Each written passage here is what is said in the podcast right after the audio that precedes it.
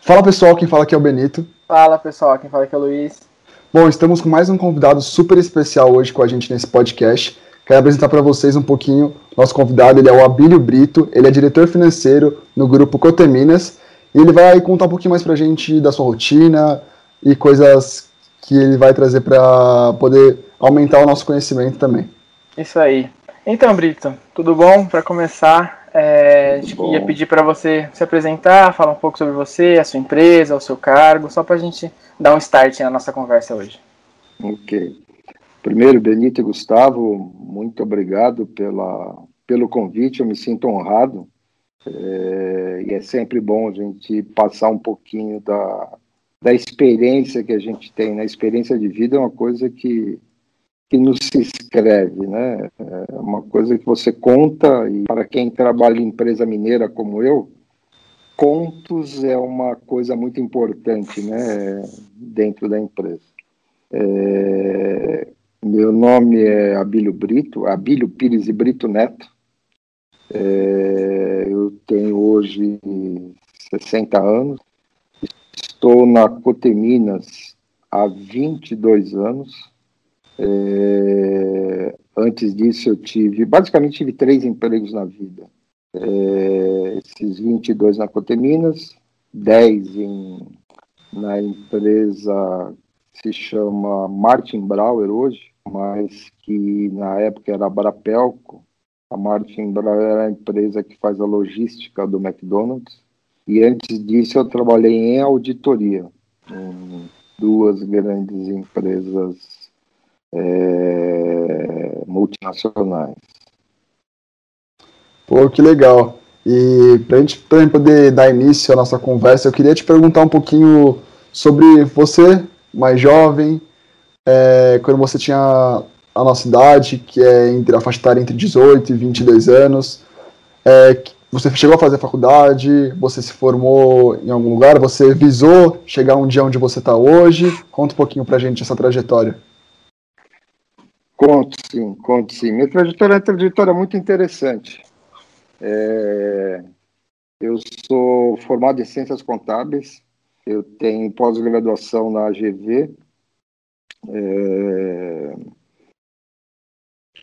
comecei em EEPG e GESC, isso é tudo escolas estaduais, GESC é grupo escolar, né? Então as escolas estaduais e os depois que seriam os fundamentais, seriam o ginásio, vamos dizer assim, né? Aí eu fiz um curso técnico de contabilidade, que é aí que começa a minha trajetória, né? Aí você deve perguntar por que contabilidade? Também não sei. Que é aí que a gente vai um pouquinho para falar que a vida, ela é muito engraçada, né? Ela vai te traçando alguns caminhos que às vezes você procura ou às vezes você de repente você está nela, né? Sem nenhum planejamento mais específico. Eu lembro até hoje que a gente estava, eu morava na Vila Ré, que é zona leste de São Paulo, do lado quase do Itaquerão hoje. Mas não sou corintiano, diga de passagem.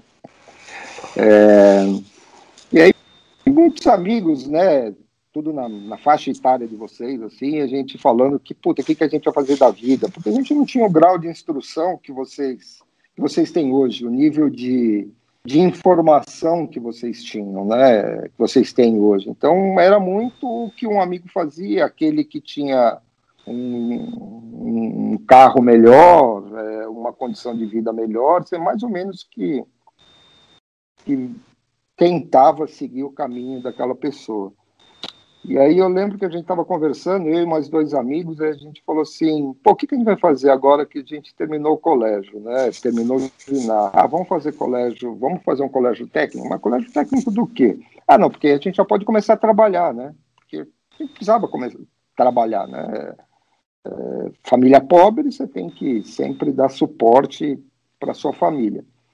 Aí eu lembro que um dos amigos, o irmão dele, já tinha um carro mais bonitinho e ele tinha feito contabilidade. Aí a gente falou, mas, puta, isso é pago. E pagar colégio naquela época era muito caro, né? Porque você, como eu te disse, ajudava muito a família.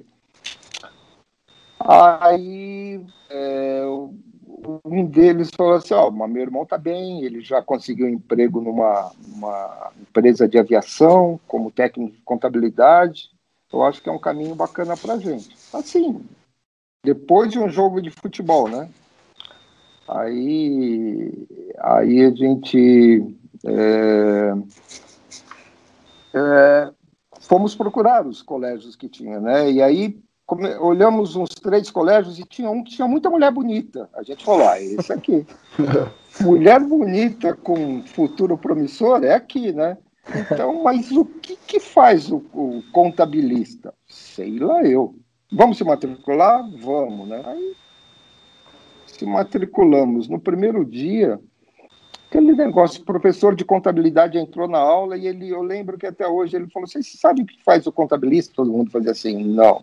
Aí ele começa a falar, né, que eu lembro disso muito bem, que Luca Paciolo, que era o precursor da contabilidade, ele dizia assim, para cada débito existe um crédito de igual valor. Eu falei, opa, espera um pouco, isso é matemática, a matemática eu gosto. E aí comecei a assistir a aula, ainda não estava matriculado, né, a gente estava só numa aula de teste. Cara, eu me vi naquilo. Eu me vi naquilo e dali eu comecei a fazer. Eu falei, é aqui que eu vou fazer, porque eu gosto de matemática. E as aulas foram me encantando, né? A aula de contabilidade era linda, a aula de contabilidade industrial era bacana, aí tinha noções de direito. Eu falei, Jesus, coisa mais linda. Cai no lugar certo. E você vê, do nada eu comecei a ir para uma área e aí eu sempre fui uma pessoa muito dedicada, né? A partir do momento que eu começo a fazer uma coisa, eu quero fazê-la bem feito. Então, eu fui um exemplo de aluno na sala, passei com louvores, tirei o técnico de contabilidade. Aí que começou a minha carreira na área contábil. Né? Uhum. Aí eu precisava arrumar um emprego nessa área, que era primeiro passo, né? Mas estava muito difícil na época. Nós estamos falando de 1900 e Guaraná com bolinha, né? Uhum. Aí eu tinha arrumado um emprego numa indústria metalúrgica para trabalhar num almoxarifado e tinha já acertado tudo, o salário. Aí eu lembro de uma segunda-feira, eu ia começar, tinha que sair 7 horas da manhã de casa. Nisso apareceu um amigo meu, que é um grande amigo até hoje, que aí que eu começo a falar do destino das coisas. Ele pegou e falou assim, tem emprego lá no King. King era uma organização, King de contabilidade, de um deputado chamado Hachiro Shimomoto, na Penha, um dos maiores que tinha. E eu tenho uma vaga lá para você, quer dizer, vamos. Eu falei, mas arrumei emprego lá, eu vou começar hoje. Ele falou, não, você não vai trabalhar na sua área, você vai trabalhar lá. Lógico, você precisa passar na entrevista ainda. Aí você pega e fala, o que você faz da sua vida? Você está com o emprego arrumado. Eu preciso de dinheiro para seguir meus estudos. Mas a vida te traz essas surpresas, essas encruzilhadas. Eu falei, eu vou arriscar. Tem outra, né? Arrisquei e fui trabalhar e consegui um emprego lá. E esse meu amigo, hoje ele é sócio da KPMG, onde eu entrei. Aliás, aí a história começa a se confundir um pouco. Aí a gente trabalhou por 1 ano e meio, mais ou menos, na área de contabilidade, nesse escritório contábil. Nisso, uma das moças que trabalhava com a gente, ela falou, nossa, mas vocês são muito dedicados, né? Vocês são diferenciados, vocês tinham que ser auditores. Eu falei, auditor, o que é isso? Falou, olha, os auditores, eles são recrutados, até hoje, assim, né, nas faculdades, né? Aí ele pegou, ela falou assim, por que vocês não tentam entrar numa empresa de auditoria? Falou, mal, o que faz o auditor? Aí a gente foi falar com o nosso chefe, aí o chefe explicou muito. E ele olhava assim, né, o Manuel, ele falava assim, nossa, vocês são... Puta, a Rosana estava perfeita, vocês são... Tem perfil para ser um bom auditor, né? Aí fomos tentar a carreira de auditoria. Os dois entraram na época que era na Roberto Dreyfus, a percursora de auditoria no Brasil, né? Hoje, depois ela se associou com a Touche Ross, que hoje é a Deloitte, né? Que também se associou com a Arthur Andersen. Então, uma história meia confusa. Aí a gente fez um cursinho, que era aos sábados, e passamos nessa empresa e começamos a trabalhar em auditoria. Trabalhei por 8 anos em auditoria. Comecei na Touche Ross, aquela Dreyfus Touche Ross. Depois eu fui para o Arthur Andersen, que era o sonho de consumo de todo auditor, trabalhar numa Arthur Andersen. Aí fiquei na Arthur Andersen por algum tempo, depois saí para a iniciativa privada. Aí foi quando eu fui trabalhar na Barapelco, que é a empresa que faz a logística do McDonald's. Aí eu fui seu controller lá, e aí eu administrava toda a área contábil, toda a área financeira, quase toda a área administrativa, né? Uhum. Fiquei lá por 8 anos. Depois eu vim aqui para a Coteminas. Na Coteminas eu implantei todo um projeto orçamentário de todas as fábricas. E depois eu fui convidado a ser diretor financeiro da empresa. Aí, para ficar para sempre também, né? Aí já se passaram 22 anos, né? Agora você já está no phasing out, né? Não que eu não pretenda fazer alguma coisa mais, mas eu acho que a minha carreira na iniciativa privada, ela tende afindar por aqui, né? A partir daí seriam projetos pessoais. Uhum, legal. E assim, você ficou bastante tempo nas empresas que você trabalhou, né? Como você disse, está 22 anos na Coteminas, ficou 10 na Bratelco, né? Hoje em dia é Martin Brower. E assim, depois de tanto tempo na mesma empresa, para você migrar para outra, como é que funciona assim? Como é que você se sentia? Porque é um ambiente diferente, são outras pessoas. Você, como é que foi essa transição para você? Isso, há tanto tempo na mesma empresa, você acaba se acostumando, né? Como tudo funciona. Aí mudar tudo assim de uma vez. Eu sou um cara que vocês vão perceber ao longo da conversa. Eu gosto muito de frases que eu escuto, né? E eu levo isso, tem frases de grandes políticos, frases de grandes empresários e frases de grandes amigos. Eu, particularmente, sou agraciado em alguns amigos, né? Eu tenho amigos que são amigos desde lá de primário, né? E a gente mantém contato até hoje, né? Eu só acrescentei amigos. E um deles, ele me fala assim, que é o Martinez, que é um irmão que a vida me deu. Ele fala assim, o ser humano é 10% razão, 90% adaptação. Essa é uma frase que eu levo para sempre. Você se adapta a tudo. Haja vista a atual situação da pandemia. Uhum. Para quem era de uma área totalmente financeira, achava que seria impossível você se adaptar ao home office, né? Então, hoje eu estou com 90% da minha equipe em home office, tudo anda normalmente, né? Então, por isso que eu falo que é adaptação. Você se adapta muito facilmente.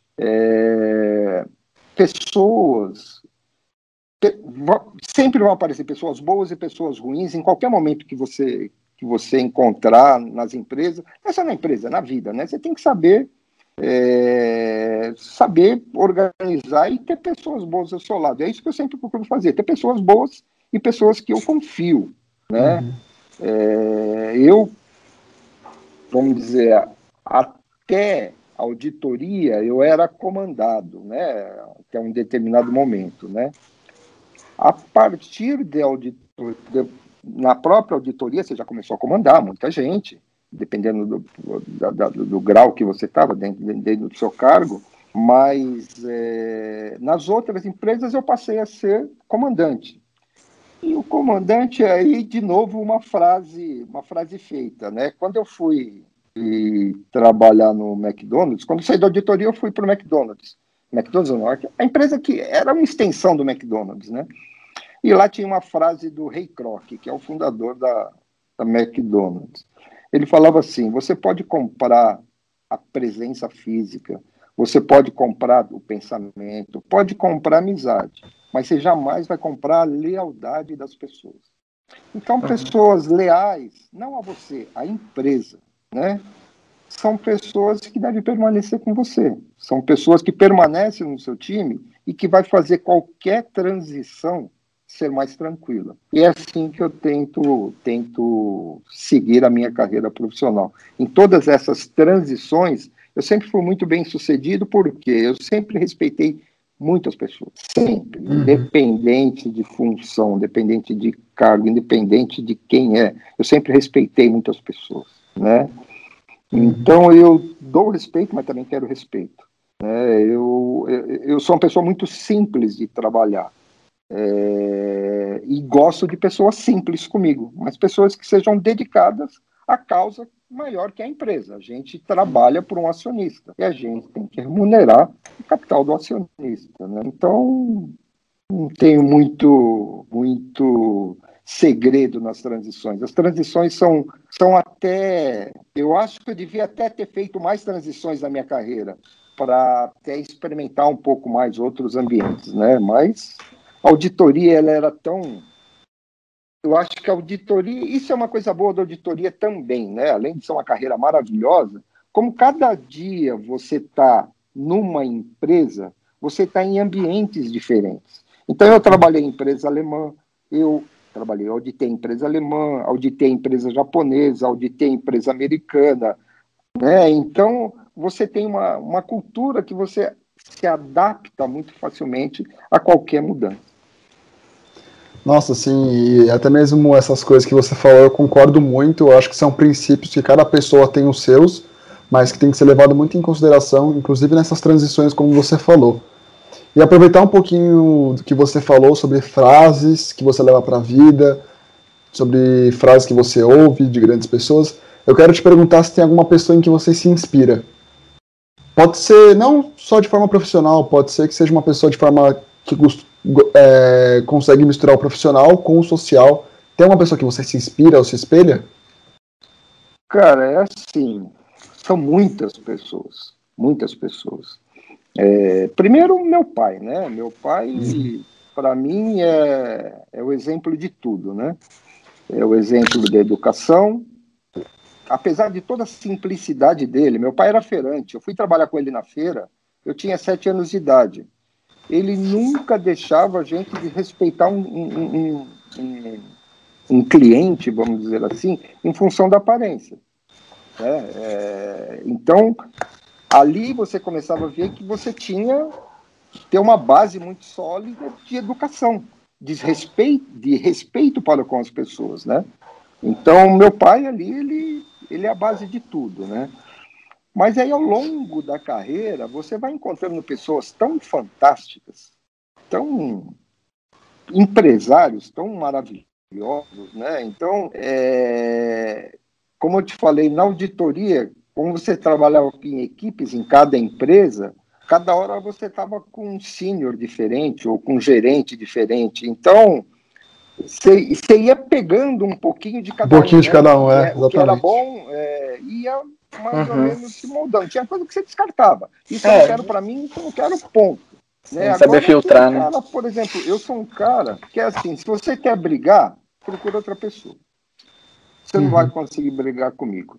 Isso é de um grande sênior que trabalhou comigo, que... Cara, que é assim, fantástico na simplicidade da pessoa, né? Se você podia ter dúvidas 10 vezes, ele ia lá te explicar as 10 vezes com calma. Se você fizesse errado, ele ia lá com calma. Então, isso eu procuro trazer para mim, né? Empresário, o Ray Kroc, que é o fundador do McDonald's, para mim ali eu descobri um mundo diferente da auditoria.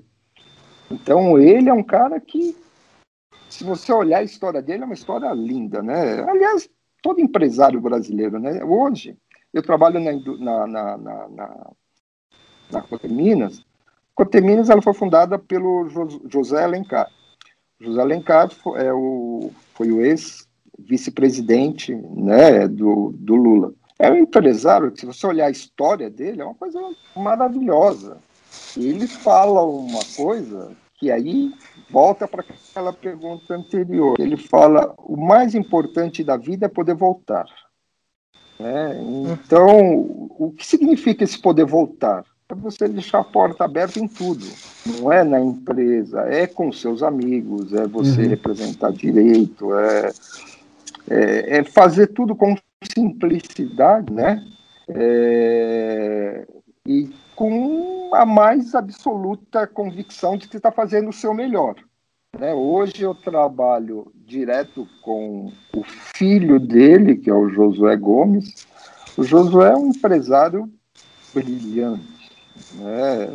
Não é porque ele é meu chefe, mas é um empresário dos mais admiráveis possíveis. Né? Com ele, existem outros, Antônio Hermílio de Moraes. Mas eu vou para os meus grandes amigos, cara, amigo que eu fiz na vida. Então eu vou falar o Martinez, Roberto Cristofanilli, que está comigo até hoje, Pedro Manfrim, pessoas que eu contratei, que hoje são importantíssimas dentro de alguns conglomerados brasileiros aí, né? Então, e multinacionais também. Então tem muita gente boa que me inspira e inspira até hoje. Até porque, antes de eu perguntar, foi um pouquinho do que você falou. Às vezes as pessoas, você tem uma amizade com elas, mas toda pessoa pode agregar conhecimento e agregar valores às outras. Por exemplo, a gente está aqui nessa entrevista, nesse podcast, eu tenho certeza que você vai estar agregando valores em todas as pessoas que vão estar assistindo. Então, eu gosto muito dessa troca, porque são troca de conhecimentos, né? Outro dia, um outro convidado até falou que mesmo sendo mais velho, ele continua aprendendo com os mais jovens. Então, é muito legal isso que você falou agora, essa troca de valores. Você aprende muito, porque vocês hoje são mais easygoings, né? Então, é muito tranquilo, é gostoso essa troca de experiência, né? É sempre bom, e a experiência é isso. Eu acho que eu vi alguns entrevistados de vocês, muitos focaram muito na educação, né? Eu sinceramente, quando a gente fala educação formal, né? Você fazer a melhor escola, tentar fazer a melhor escola, a melhor faculdade, melhor pós-graduação. Mas eu acho que não é tudo. Não é tudo, porque eu conheço muita gente com centenas de diplomas e que não deu em nada na vida. Né? E conheço gente que não sabe ler e escrever e conseguiu muita coisa boa. Por quê? Porque eu acho que, assim, a vida vai levando as pessoas, a vida não é uma conta exata, não é uma ciência exata, né?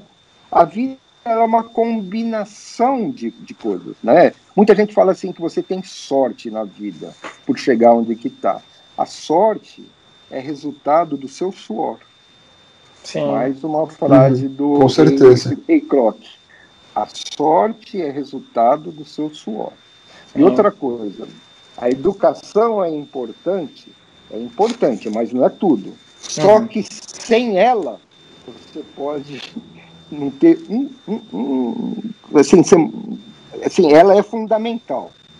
Né? Ela não é tudo, mas ela é fundamental, porque sem ela, tudo fica mais difícil. Então, quando eu vejo vocês, né, eu tenho filho um pouco mais velho que vocês, já tenho uma neta quase chegando na idade de vocês, eu sempre tento focar na educação e foi o que eu pude fazer para eles.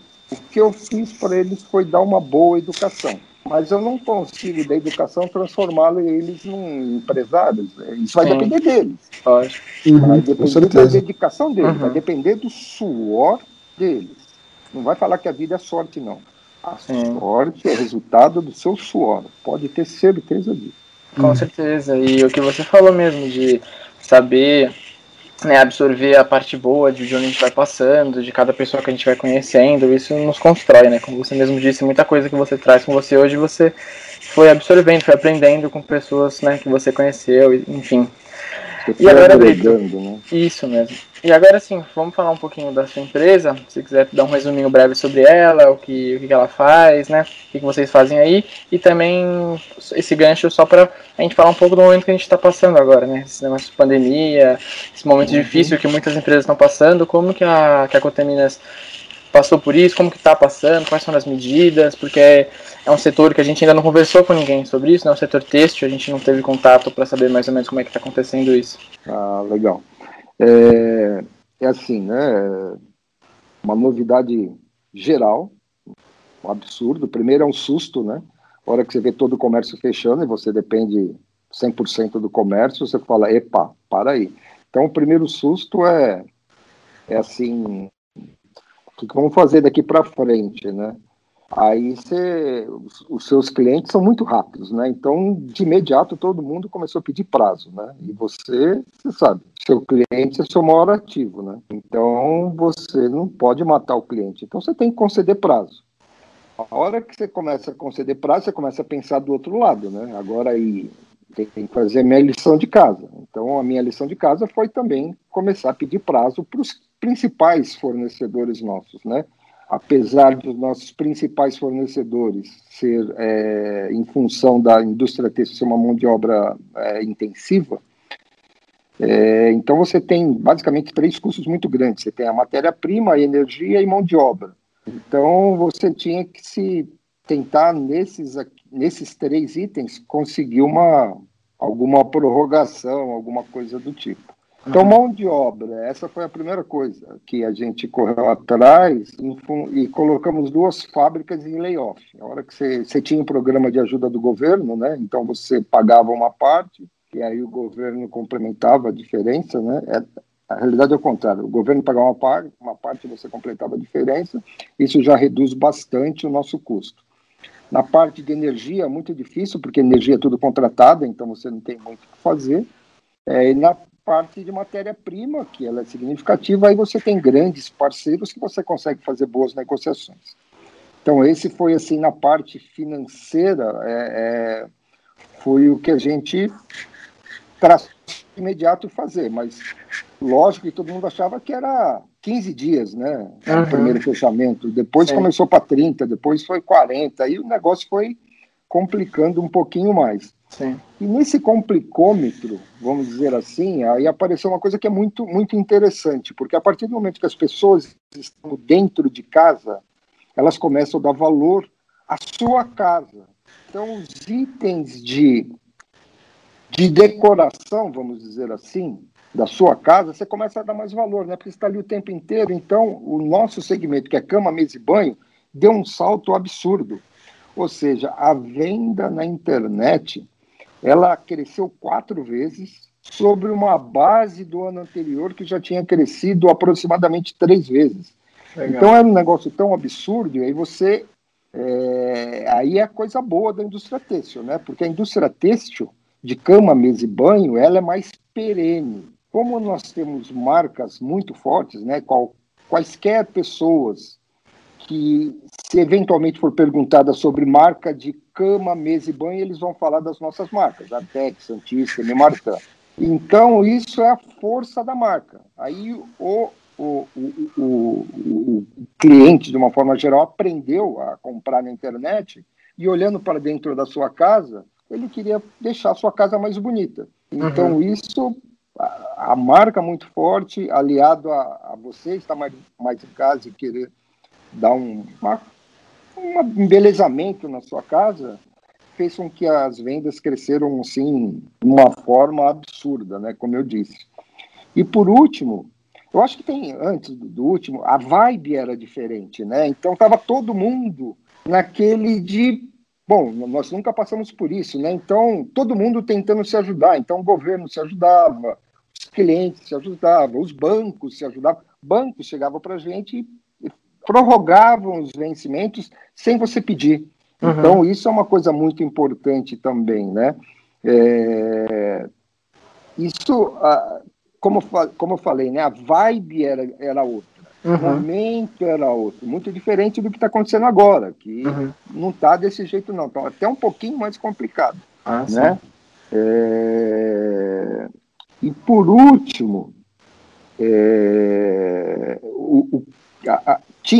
como eu falei, né? Tava todo mundo numa vibe diferente. Então teve aquele programa lá, Todos pela Saúde, do Bradesco, Santander e Itaú, que eles fizeram doações absurdas. E nós tivemos um chamado do governo para produzir produtos cirúrgicos. Então, naquele momento, por nós ser indústria têxtil, começamos a produzir máscaras cirúrgicas.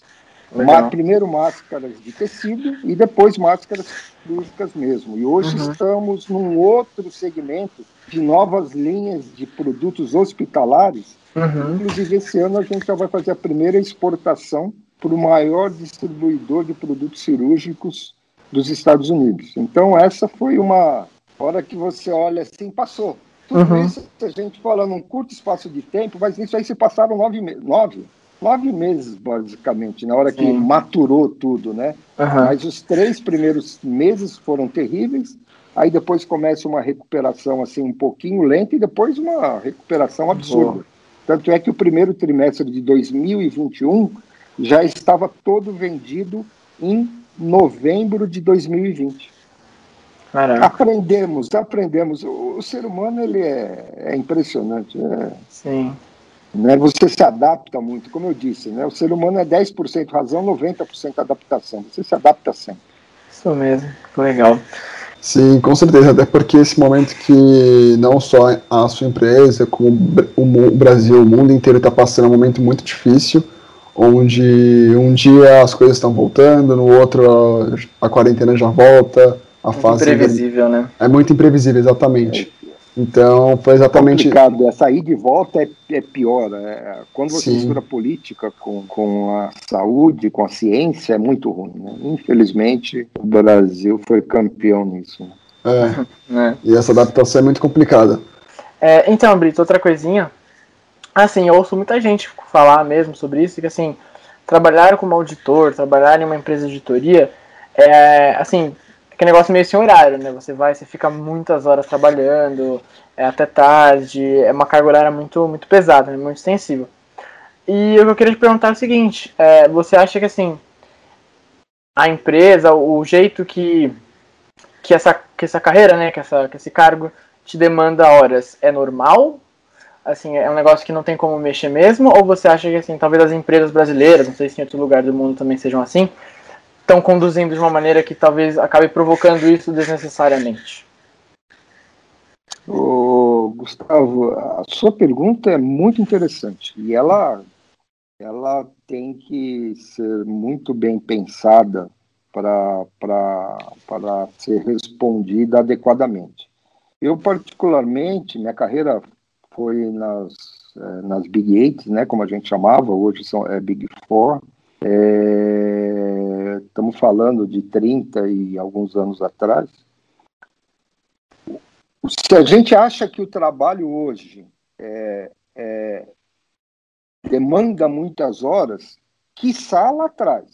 Então, quando você compara vis-a-vis períodos, né, assim, era um negócio absurdo. A gente... além do trabalho normal de auditoria, os seniors, os gerentes, eles tinham que fazer revisão de padrões profissionais de outras equipes. Então, você fazia isso, você saía do escritório do cliente e ia para o seu escritório, na sua matriz, fazer revisão de papéis de outros trabalhos. Né? Então, a gente virava à noite, coisa que você já não vê mais virar. Mas, assim... a tecnologia já ajudou bastante o fechamento da auditoria. Então, uma consolidação de balanço que você fazia num papel quadriculado que você tinha que somar e apagar mesmo, não é? É escrevendo, somando, consolidando, fazendo as devidas eliminações na consolidação, que você ficava 8, 9 horas para fazer uma consolidação, hoje numa planilha eletrônica você faz em 30 minutos. Né? Então a tecnologia já ajudou muito. Outra coisa também, os trabalhos intermediários de auditoria também eles foram reforçados, coisa que não tinha muito lá na época. E quando você fala em trabalhos intermediários, o que acontece? Você tem muita concentração de trabalho na mesma época do ano, né? Porque as empresas de capital aberto, elas têm que apresentar balanço e apresentar os ITRs, que são os demonstrativos trimestrais, tem um prazo. E é São todas. Então você, como prestador de serviço, como auditor, como dono de uma empresa de auditoria, jamais você vai orçar sua mão de obra pelo pico de trabalho, né? Então você vai ter que distribuir ela ao longo do ano de uma forma que vá continuar demandando bastante horas. Uhum. Mas muito menos do que tinha lá atrás. Muito menos. Assim, eu cheguei a virar noites assim por várias vezes. E eu não fazia muita empresa de capital aberto. Quem fazia empresa de capital aberto aí sofria mais ainda. Eu fazia muita empresa que era empresa americana, empresa japonesa, eram clientes referidos, mas também tinham prazos para poder entregar para a sua matriz, né? Uhum.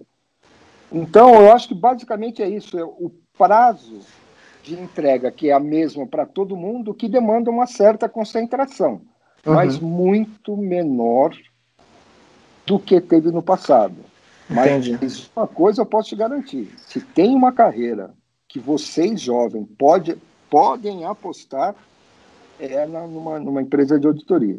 É uma auditoria, consultoria, porque é um trabalho gratificante.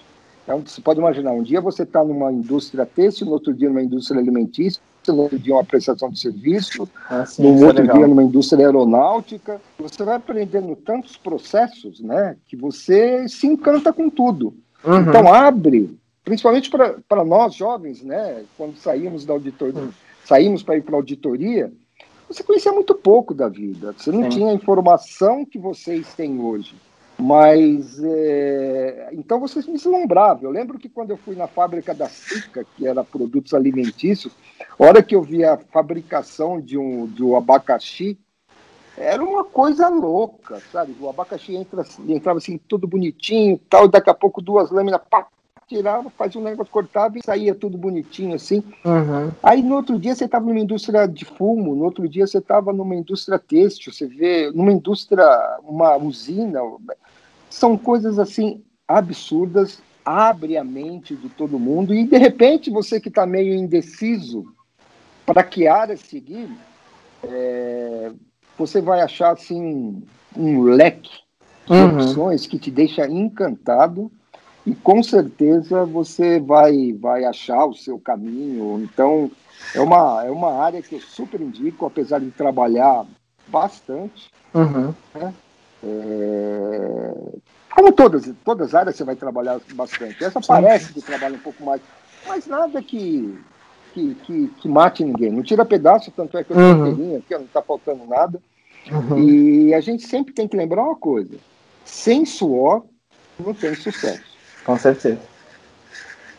Pô, que bom. Inclusive, isso que o Luiz perguntou é uma pergunta que a gente ouve muito, né? Então, tudo que você falou agora, acho que foi muito interessante, até para as pessoas que não entendem muito bem o que é, como funciona, né? A pessoa acaba entendendo.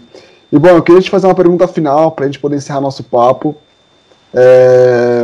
A pergunta é a seguinte.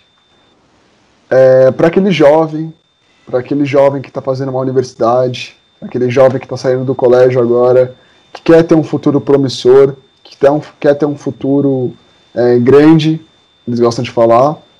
Qual dica você daria para esse jovem? O que você falaria para esse jovem que está começando a carreira agora, está em busca de um estágio? Quais seriam as dicas que você poderia passar para ele? Eu acho que são algumas.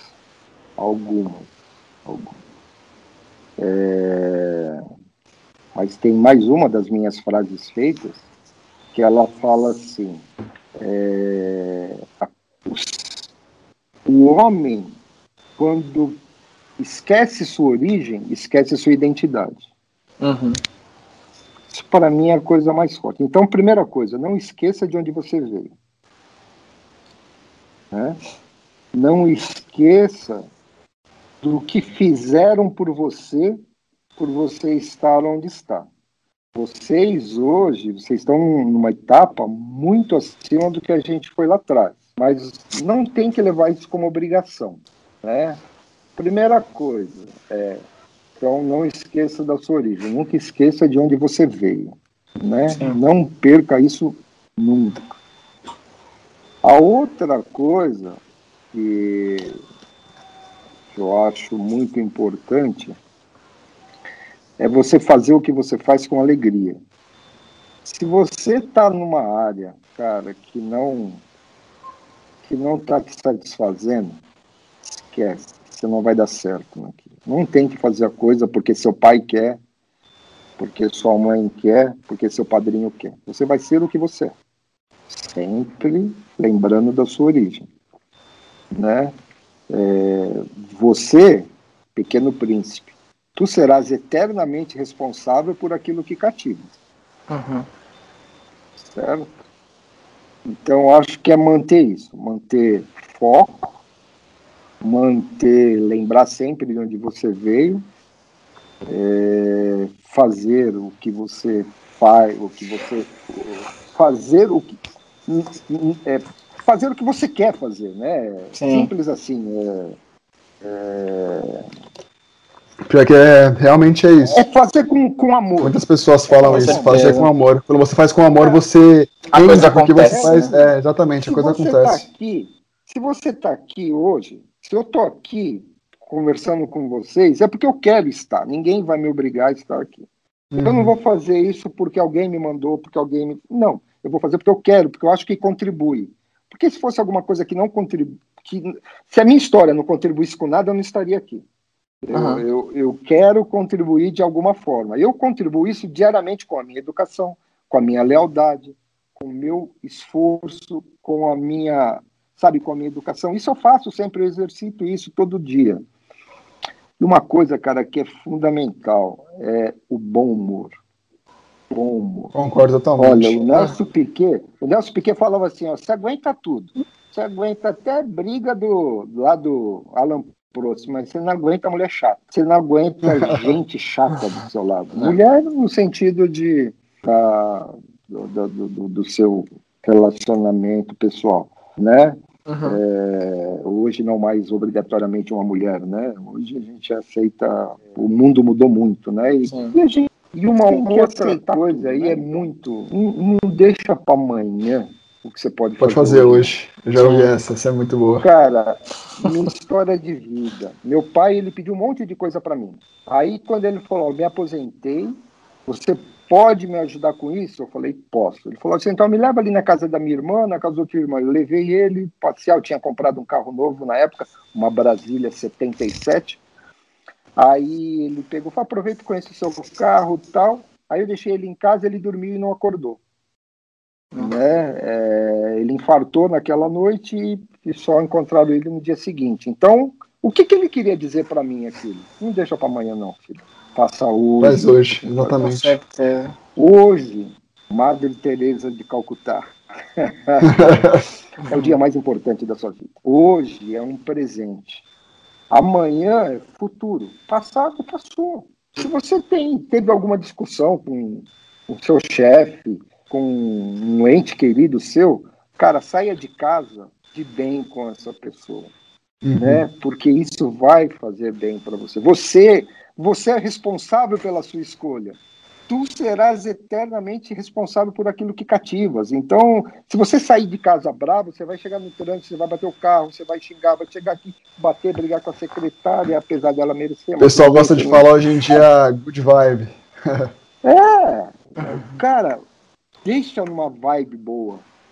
E aí, para terminar, eu falo que a minha vida, uma vez eu fiz isso e eu levei isso para sempre, que é o método KISS, que é Keep It Simple, Stupid.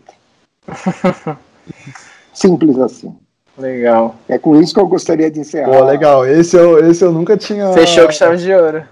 Esse eu nunca tinha ouvido antes. Legal, mas fechou chave de ouro mesmo, exatamente. Bom, a gente queria te agradecer, Brito, eu vou falar aqui primeiro, te agradecer por ter aceitado, por ter topado aí nosso bate-papo. Com certeza tudo que você falou foi de muita, muita riqueza aí para todo mundo que ouviu, toda a sua história, enfim, todo o conhecimento. Agora falar um pouquinho da minha parte. Eu acho que foi o que eu falei no começo, né? É muito interessante a gente sempre por estar conversando com outras pessoas, ainda pessoas que passaram por muitas experiências, como você mesmo passou, você traz muito a agregar em nossas vidas. Então eu quero te agradecer também por ter aceitado o nosso convite, por ter participado, e quem sabe a gente no futuro aí, não tão longe, a gente bate outro papo, traz outro assunto. Então quero te agradecer pela sua presença, e foi de grande experiência, de grande agregação do nosso conhecimento, então muito obrigado. Eu que agradeço, eu fico, como tu disse, só estou aqui é porque eu acho que eu posso contribuir com alguma coisa. Com certeza. É, então eu acho que a experiência de vida é uma coisa que você não passa, mas você vai colocando, e pessoas vão entendendo isso, né? E eu procuro fazer isso com todo mundo com quem eu trabalho, né? Parabéns a vocês por esse trabalho, que eu assisti algum já, que vocês estão, já me inscrevi no canal. E é bem bacana, porque experiência, é gostoso, história de vida. Sempre que a gente puder, se estiver sem fazer nada, pega uma biografia de alguém, você vai ver que vale a pena ver.